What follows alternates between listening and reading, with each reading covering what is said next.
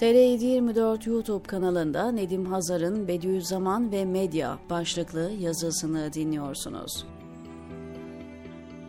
Bugün seri yazımızın ana konusu olan otellere kısacık bir ara verip Hz. Bediüzzaman'ın neden bir dönem ısrarla İstanbul'da yaşadığını ve gazete basınla ilişkisini ele alacağız.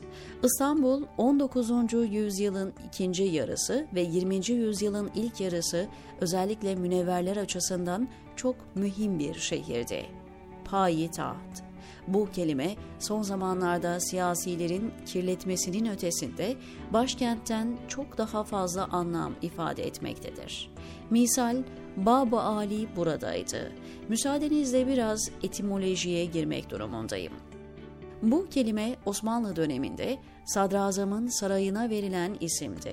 Sultan Abdülhamid'den önce buyurun size siyasal İslam'ın mundar ettiği bir karakter daha, bu binaya Paşa Kapısı, Paşa Sarayı ya da Bâb-ı Âsâfi gibi isimler de verilmişti. Osmanlı Devleti klasik olarak Bâb-ı Âli'den idare ediliyordu. Arapçada kapı anlamındaki Bâb'la, Farsçadaki ı tamlaması, Arapça yüce anlamındaki Ali ile birleştirilerek Osmanlı'nın türettiği bir kelimeydi. Tabii bir toplumsal harekettir, bir devleti yöneten güç neredeyse o ülkenin medyası oranın çevresine yerleşir.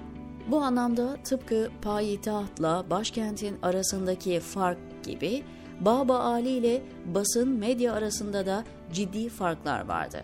Ancak bu mesele bugünkü yazımızın konusu değil. Sirkeci'den başlayarak Bâb-ı Âli binasının çevresinde yani sadaret makamının etrafında kümelenen bir medyası vardı ülkenin. Bu binanın hemen önünden Cağaloğlu'na doğru giden yokuşsa Bâb-ı Âli yokuşu olarak anılıyordu. İşte bu yokuşta sağlı sollu tüm gazete ve mecmua binaları vardı. Cumhuriyet döneminde başkentin Ankara olmasıyla bazı önemli yayın organları merkezlerini oraya taşıdılar. Çünkü meclis oradaydı. Ancak Bâb-ı Âli çoktan bir geleneğe dönüşmüştü. Sadece gazete ve mecmua bağlamında değil, yayıncılık alanının tamamı buradan yönetiliyordu. Matbaalar, yayın evleri vesaire. Dolayısıyla Bâb-ı Âli yokuşundan dönemin önemli ve meşhur gazeteci yazarlarına mutlaka rastlardınız. yirminci yüzyıl sonlarında ülke medyası hem büyüyüp hem de zenginleşince iki telliye taşındı bu binalar. Bir tek Cumhuriyet kalmıştı, o da iki bin beş yılında pes ederek bu bölgeyi terk etti. Hz. Bediüzzaman yaklaşan çağın bilincinde bir alimdi. Risalesinde şöyle der: hem öyle bir surette ifade ediyor ki, o ifadeyle şöyle işaret eder ki, elbette nevi beşer, ahir vakitte ulûm ve funûna dökülecektir. Bütün kuvvetini ilimden alacaktır. Hüküm ve kuvvetse ilmin eline geçecektir. Hem o Kur'an-ı Mucizül Beyan, Cezalet ve Belagat-ı Kur'aniye'yi mükerrem ileri sürdüğünden, remzen anlatıyor ki, ulûm ve fununun en parlağı olan Belagat ve Cezalet, bütün envaıyla ahir zamanda en merhub bir suret alacaktır. Hatta insanlar kendi fikirlerini birbirlerine kabul ettirmek ve hükümlerini birbirine icra ettirmek için en keskin silahını Cezalet-i Beyan'dan ve en mukavemetsiz kuvvetini Belagat-i Eda'dan alacaktır. yirmi birinci Söz, ikinci Makam. Belagat yani retorik apayrı bir alandır. Fakir bu konuda epey dirsek çürütmüş, kafa patlatmıştır ama ana konumuzdan uzaklaşmamak için bu alanın kapısından dönelim. Bediüzzaman'a göre ulûm ve fununun en parlağı olan belagat için medya önemli bir aparattı. Bu sebeple bin dokuz yüz sekiz - bin dokuz yüz yirmi arasında on beşe yakın gazete ve dergide makaleler yazmıştı.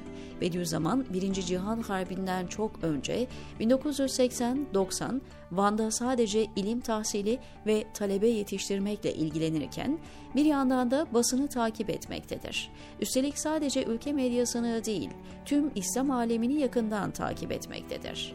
Osmanlı çatırdamaktadır. Padişahların kendilerince buldukları bir tür alt padişahlık sistemi olan Hidivlik zamanla dönmüş, Osmanlı'yı vurmaya başlamıştır. Hidiv Tevfik Mısır'da ihaneti başlatmış ve sonunda İngilizlerin Mısır'ı işgaliyle neticelenmiştir bu ihanet. yirmi iki Ağustos bin sekiz yüz seksen iki tarihinde El Ahram gazetesinde İngiliz Avam Kamerası'ndan bir haber yayınlanır.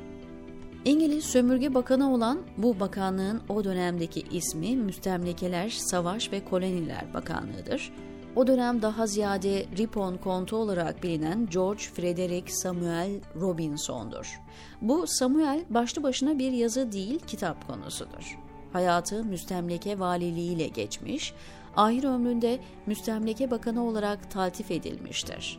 Birinci Ripon Markesi olarak da ün salmıştır. Özellikle Hindistan valiliği esnasında sömürgenin karşısındaki en büyük direncin İslam dini olduğunu görmüş ve bununla mücadele edilmesi gerektiğine inanmıştır.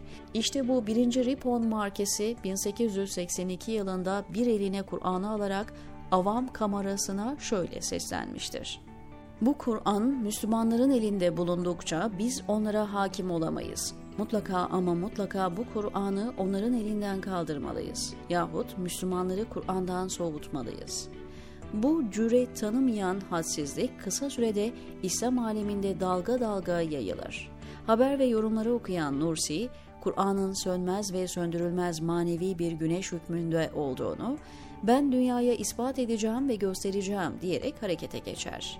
İstikamet Bâb-ı Âli'dir. Çünkü orası ilim ve fennin en parlağı olan retoriği özgürce ve etkin kullanan tek yerdir.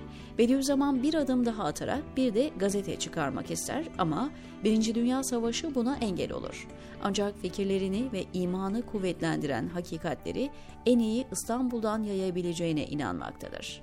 Bu sebeple İstanbul'da pek çok otelde hayatının değişik döneminde değişik sürelerle ikamet etmiştir. Bir sonraki yazıya tam yirmi yedi yıllık ayrılıktan sonra geldiği, İstanbul'da kaldığı Fatih Reşadiye Oteli'nden bahsedeceğiz, diyor Nedim Hazar T R yedi yüz yirmi dört'teki köşesinde.